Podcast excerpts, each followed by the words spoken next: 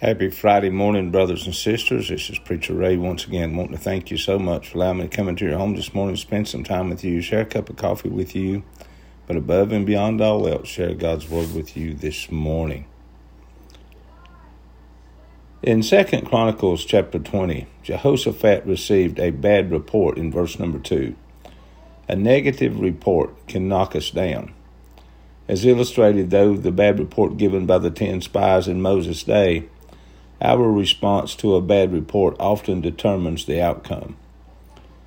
Jehoshaphat's response teaches several lessons. First, do not respond in fear but in faith, as stated in 2 Chronicles chapter 20 verse 3.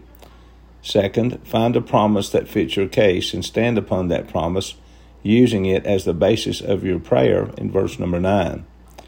Third, based upon that same promise, claim your inheritance and stand your ground resisting all claim jumpers in verse 11. Fourth, turn the battle over to God in verse 15.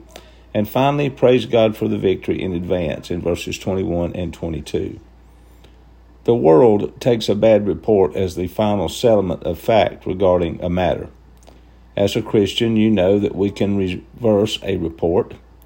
Jehoshaphat's ordeal went from the dreadful fear and alarm of the first report to the joyful, triumphant return to Jerusalem. The same battle plan will work for you. Fear not, find a promise, claim your inheritance, turn the battle over to God, and praise Him in advance. You will win.